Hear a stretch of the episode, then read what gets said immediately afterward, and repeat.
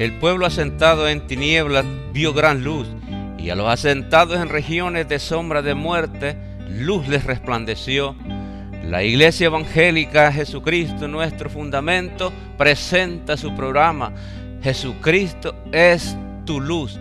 Muy buenas tardes y que el Señor les bendiga, estimados amigos y hermanos que nos están sintonizando. Mi nombre es Henry Escobar y me es un privilegio poder llegar hasta donde usted se encuentra con este su programa Jesucristo es tu luz, un programa que se dedica a la proclamación de la palabra del Señor para que el pueblo de Dios sea edificado y aquellos que no creen puedan llegar al conocimiento de la verdad. Para los que nos sintonizan por primera oportunidad, somos de la Iglesia Jesucristo nuestro fundamento. Estamos ubicados en el 9847 de la Mesa Drive, siempre en la área de la Tidwell, de la Little York, de la Wayside. Si quisiera visitarnos, si quiere más información de nuestra iglesia, llámenos 713-825-0243, nuevamente 713-825-0243.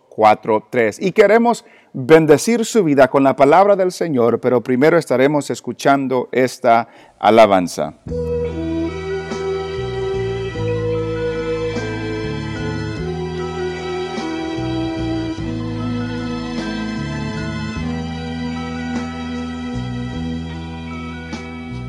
Cuando en la angustia de mi ser yo vine a Él y en mi agonía llorando me acerqué.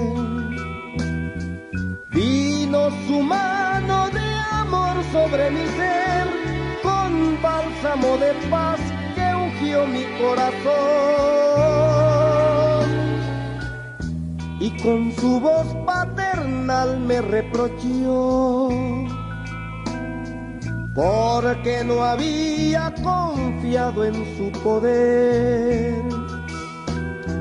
Díjome acaso tú crees que yo soy capaz de abandonar al hijo que yo amé. Y fue su amor, su dulce amor, maravilloso. La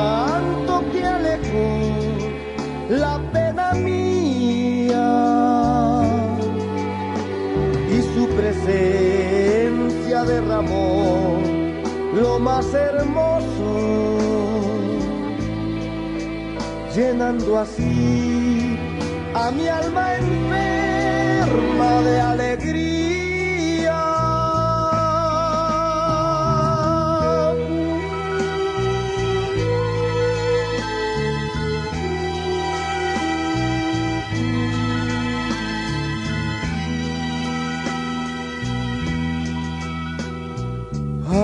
Amor sublime de Dios no hay otro igual que sea siempre capaz de perdonar y no mirando lo infiel de nuestro amor nos da su bendición guardándonos del mal.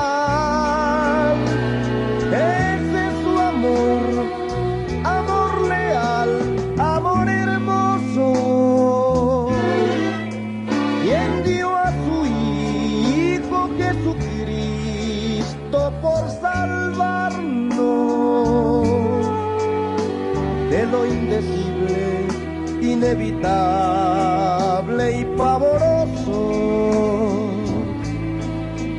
de la infernal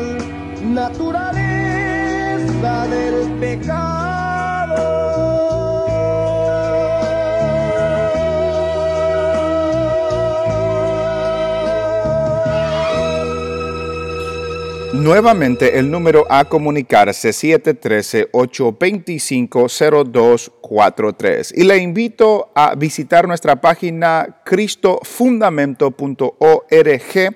Ahí puede escuchar programaciones que se han compartido en esta radio, puede escuchar mensajes que se han compartido en nuestra iglesia puede leer diferentes artículos que pueden edificar su vida y también encontrar más información de nuestra iglesia. Nuevamente, cristofundamento.org. Y en esta oportunidad estaremos continuando nuestro estudio en Efesios capítulo 4, versículo 11 al 16. Apacentar la grey, cuidar de ella no por fuerza, sino voluntariamente, no de ganancias deshonestas, sino con ánimo pronto, no teniendo señorío, yo soy el que mando, tienen que obedecerme porque mato. No, no de esa manera, sino siendo ejemplos, siendo ejemplos de la grey.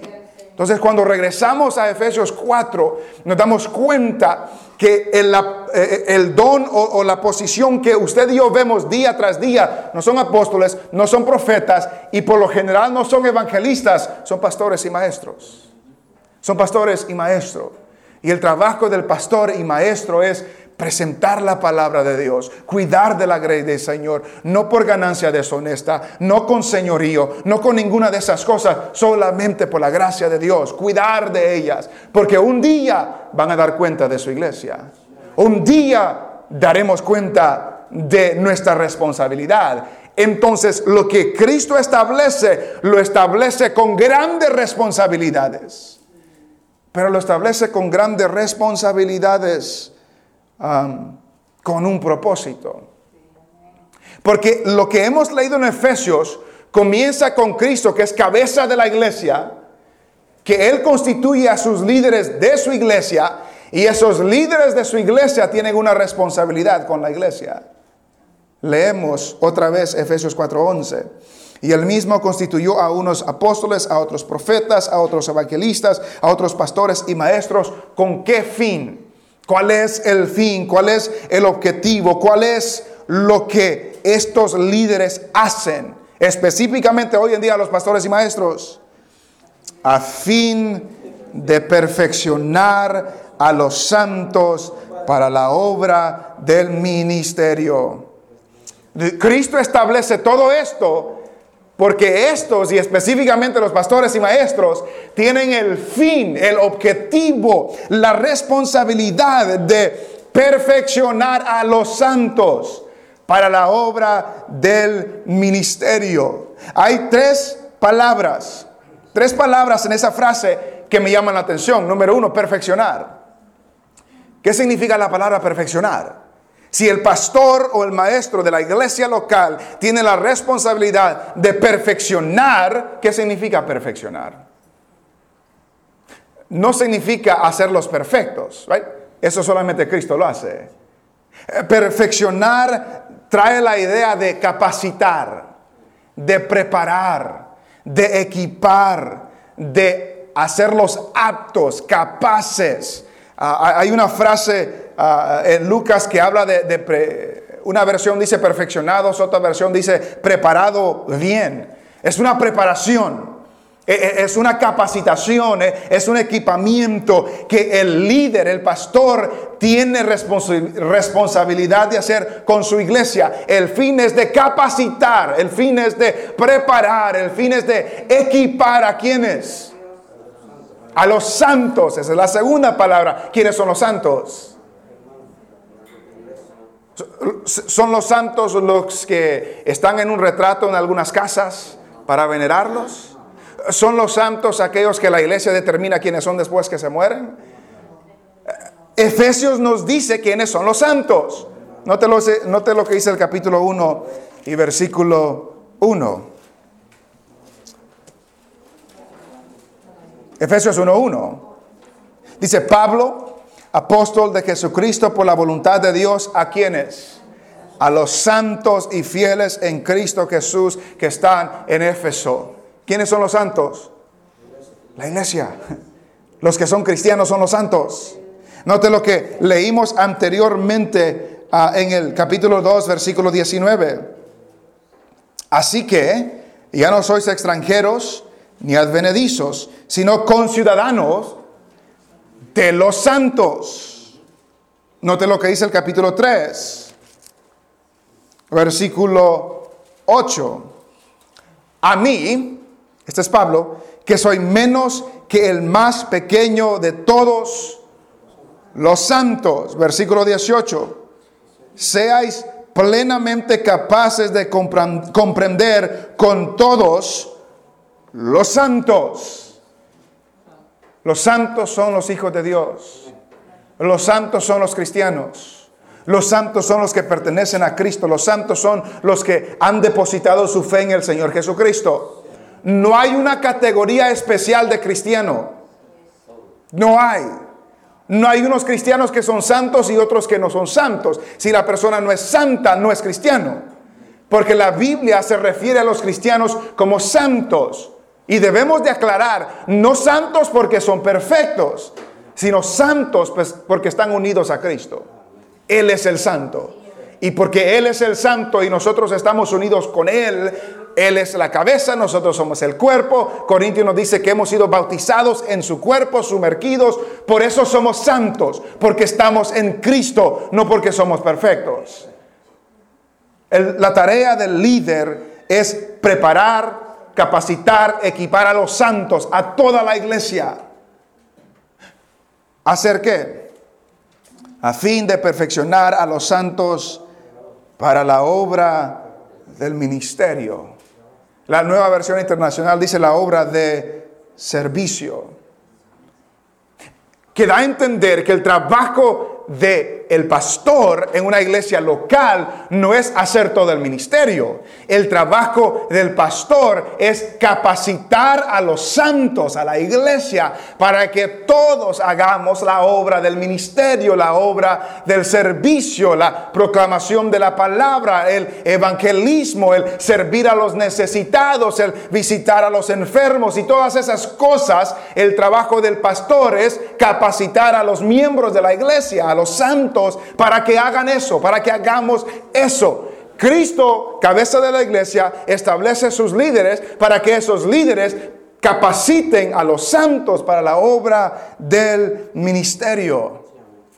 Un escritor dice lo siguiente, los creyentes no eligen a un pastor y le pagan para que haga la obra él solo. Ellos lo eligen y siguen su liderazgo mientras él a través de la palabra los equipa para trabajar en la obra. No estamos, hermanos, la, la Biblia no nos llama a ser parte de una iglesia donde los demás trabajan y uno no. La Biblia nos llama a ser parte de una iglesia, de una comunidad donde todos trabajamos y el líder capacita o los líderes capacitan, los líderes equipan, los líderes preparan con el fin de perfeccionar a los santos para la obra del ministerio, para la edificación del cuerpo de Cristo. Edificar, el fundamento ya está puesto. Ahora edificamos nosotros el cuerpo de Cristo. Y note que esta capacitación tiene un fin también. El fin de capacitar no es simplemente por capacitar. El fin de capacitar, nos dice el versículo 13, para que todos, para que todos, ¿quiénes, quiénes son todos? ¿Qui- ¿Quién excluye? ¿Quién en la iglesia queda excluido de todos? Nadie. Hasta que todos lleguemos. Queda a entender la palabra lleguemos. No estamos ahí todavía. No estamos ahí todavía. Si estuviéramos ahí, no necesitamos llegar. No estamos ahí, dice Pablo. Hasta que todos lleguemos y note a lo que Pablo aspira, el fin de esto, hasta que todos lleguemos a la unidad de la fe y del conocimiento del Hijo de Dios, a un varón perfecto a la medida de la estatura de la plenitud de Cristo. Hay mucho aquí y no tenemos mucho tiempo para explicar, pero el fin de Pablo es que, que lleguemos a la unidad de la fe, a la unidad de la fe. ¿Cuál fe? ¿Cuál fe? Recordamos que en el versículo 5, el apóstol Pablo ya había dicho, un Señor, una fe. Un Señor, una fe. Hasta que todos lleguemos a la unidad de esa fe. Hasta que todos lleguemos a, a esa unidad de la fe cristiana, de las doctrinas, de las enseñanzas, que todos lleguemos a esa unidad de fe. Y note lo que sigue después. Y esa fe no puede ser separada del conocimiento del Hijo de Dios. Hasta que todos lleguemos a la unidad de fe y del conocimiento del Hijo de Dios. Cuando usted recibió al Señor, si lo ha recibido, quizás conocía un poquito acerca de Jesús. Y entre pasan los años, la esperanza es que lo vaya conociendo más y más y más y más. Y hasta que lleguemos al cielo no dejamos de conocerlo. Aún Pablo dice, hermanos, yo no pretendo haberlo alcanzado. Yo no lo he alcanzado todavía. Pero una vez acaso sigo adelante, prosigo a la meta Nunca dejaremos de conocer al Señor en esta tierra. Siempre lo seguiremos conociendo. El trabajo del pastor es capacitar y equipar a la iglesia para que todos, el pastor y los santos y los miembros, lleguemos a la unidad de fe, lleguemos al conocimiento del Hijo de Dios, que lo sigamos conociendo en una manera profunda, en una manera íntima, en una manera verdadera, no religiosa. Muchas personas conocen a Jesús por religión, no así. Y muchas personas en iglesias cristianas conocen a Jesús religiosamente. No, dice Pablo. El fin es que lleguemos al conocimiento del Hijo de Dios. En dos ocasiones ya en Efesios, Pablo ha, hablado de este anhelo. Si, vamos, si va conmigo al capítulo 1.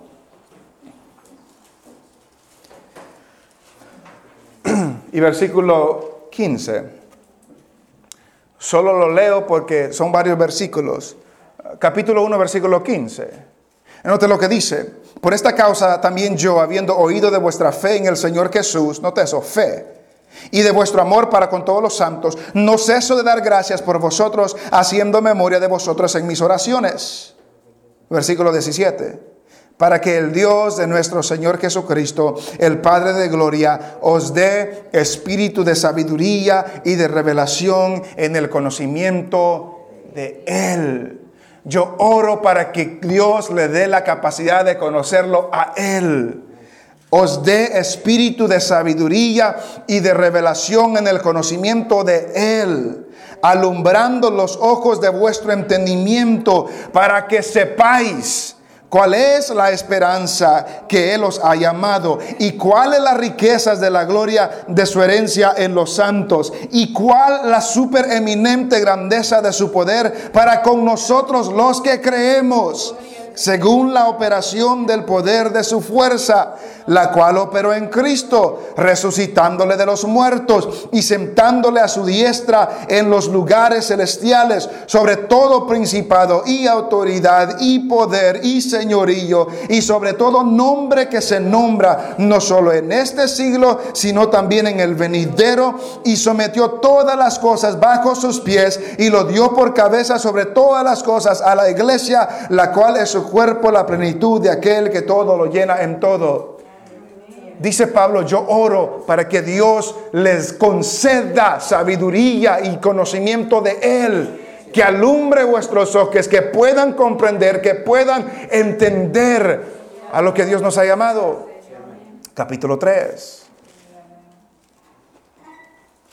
Capítulo 3, versículo 14.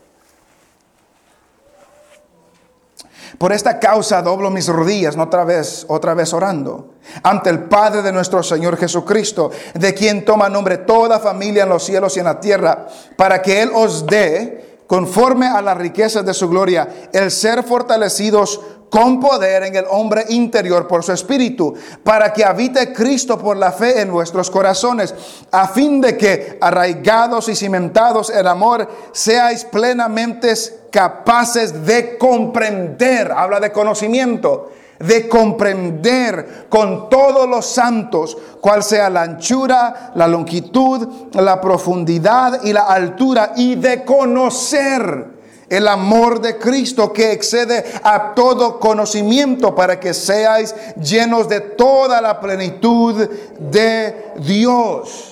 Yo quiero que le conozcan, que conozcan el amor de Cristo, que puedan entender a lo que Él nos ha llamado, que sean capaces de comprenderla, la profundidad, la longitud, la anchura de este Cristo. Y el trabajo de la iglesia local, del liderazgo, de la enseñanza, es que todos lleguemos a la unidad de fe, que todos lleguemos al conocimiento del Hijo de Dios. Y luego sigue diciendo otra vez en el 4.13, a la unidad de la fe, el conocimiento del Hijo de Dios, a un varón perfecto, a un varón perfecto, que todos lleguemos a ser un varón perfecto. Habla en conjunto que la iglesia llegue a ser un varón perfecto, pero también que cada, eh, cada cristiano individual llegue a ser un varón o varona perfecta o perfecto. ¿Qué significa esto? La Biblia de las Américas dice que lleguemos a la condición de un hombre maduro. Habla de madurez. La razón por que necesitamos unidad de fe y conocer a Cristo es para que maduremos, para que lleguemos a un hombre perfecto, un hombre maduro, un varón perfecto, la madurez, el crecimiento. Y después vamos a ver por qué nos dice eso. Y, luego cuando habla de madurez, ¿cuál es, cuál es el estándar? ¿Cuál es la, cuál es ¿A qué nos comparamos cuando hablamos de madurez? A Cristo. Porque Él dice a un varón perfecto, a la medida de la estatura, de la plenitud de Cristo. ¿Cuál es el objetivo? A llegar a ser como Cristo. Por eso necesitamos ser unidos en fe, unidos en el conocimiento de Dios, llegar a madurez espiritual ¿Cuál es, la, ¿Cuál es el estándar? Cristo, a la medida de la estatura del conocimiento de Cristo. Acabamos de leer el 3.19. El 3.19 decía, y de conocer el amor de Cristo, que excede a todo conocimiento, para que seáis llenos de toda la plenitud de Dios. Y luego habla de un varón perfecto a la medida de la estatura de la plenitud de Cristo. Romanos 8:28 nos dice que hemos sido, ah, que, que Dios está trabajando en nosotros hasta que todos lleguemos a ser conformes a la imagen del Señor Jesucristo. Dice MacArthur que Cristo es la medida de madurez y perfección espiritual. Él es la medida. Ahí queremos llegar. Por eso necesitamos instrucción. Por eso necesitamos llegar allá porque queremos ser como Cristo. Cuando usted ha trabajado, siempre en el trabajo hay una persona que sobresale de las otras. Él es la medida. Queremos ser como aquel porque hace bien su trabajo. Cuando hablamos del caminar cristiano, Cristo es la medida. Él es el estándar. Queremos ser como Él. Queremos ser como Él. Él es la medida de la plenitud de un hombre espiritual, de un hombre maduro. maduro. Él es. ¿Y por qué necesitamos eso? Versículo 14. Y esto es importantísimo. Para que ya no seamos niños fluctuantes. Note eso. ¿Por qué necesitamos que Cristo establezca líderes que perfeccionen a los santos para que todos lleguemos a la unidad de fe, del conocimiento del Hijo de Dios, para que maduremos en el Señor? ¿Para qué? Para que ya no seamos niños fluctuantes, para que ya no seamos, no te lenguaje, que lleguemos a ser maduros y que ya no seamos niños, que lleguemos a ser adultos y no sigamos siendo niños. Queremos llegar allá, pero todavía estamos aquí. Para que ya no sigan siendo, para que ya no seamos. Y notamos de que Pablo no dice para que ya no sean. Se incluye él mismo. E, e, eso es señal de madurez. E, el líder que solamente apunta y no se incluye a sí mismo, ustedes tienen que cambiar, ustedes tienen que hacer esto, y no se incluye a sí mismo, eso no es bueno. Pablo no lo hacía. Pablo dice hasta que todos, para que ya no seamos, no dice que sean, seamos niños fluctuantes. ¿Cuál es la evidencia de que es que un santo es un niño fluctuante, llevados por doquiera de todo viento de doctrina. ¿Cuál es la evidencia de que un santo, un hijo de Dios, todavía es niño fluctuante? La evidencia es que todavía es llevado por donde quiera, de aquí para allá, por todo viento de doctrina, por todo viento de enseñanza. ¿Qué nos dice esto? ¿Cómo podemos compararlo al día de hoy?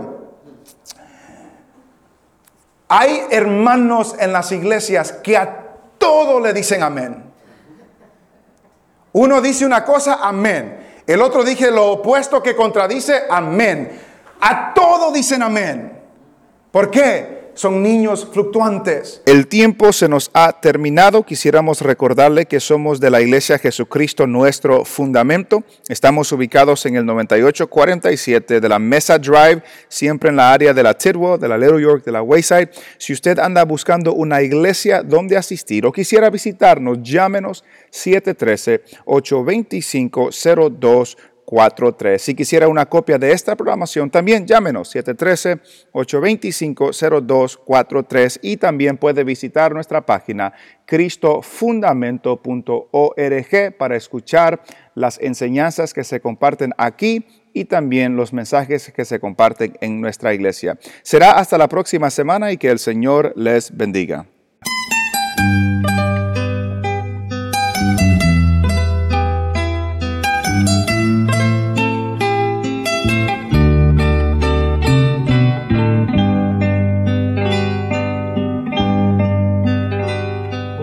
Mía. Ama a Jehová, porque a su imagen Él te creó. Y por la sangre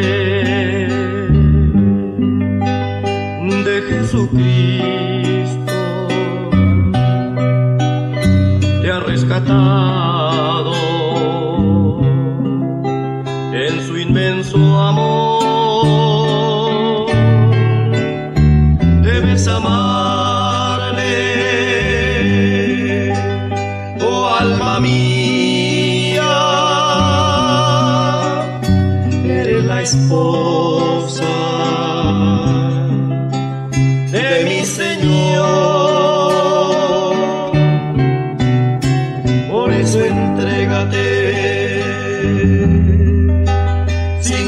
His it.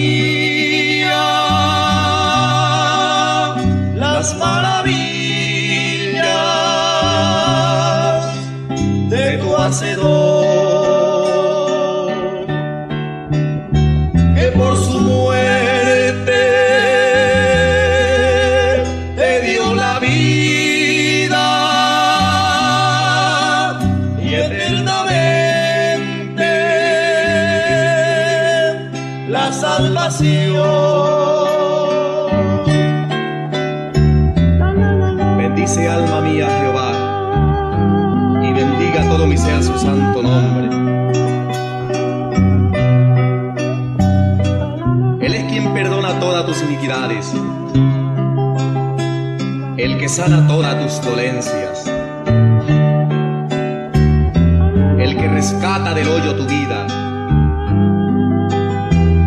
El que te corona de favores y misericordia.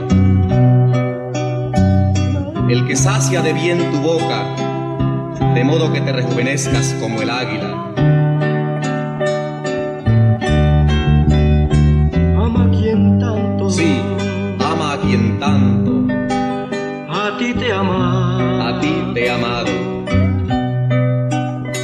Piensa en quien nunca, piensa en quien nunca. Te olvidará, te olvidará. Busca quien siempre. Busca quien siempre. Ansía encontrar. ansia encontrarte. Bríndale Bríndale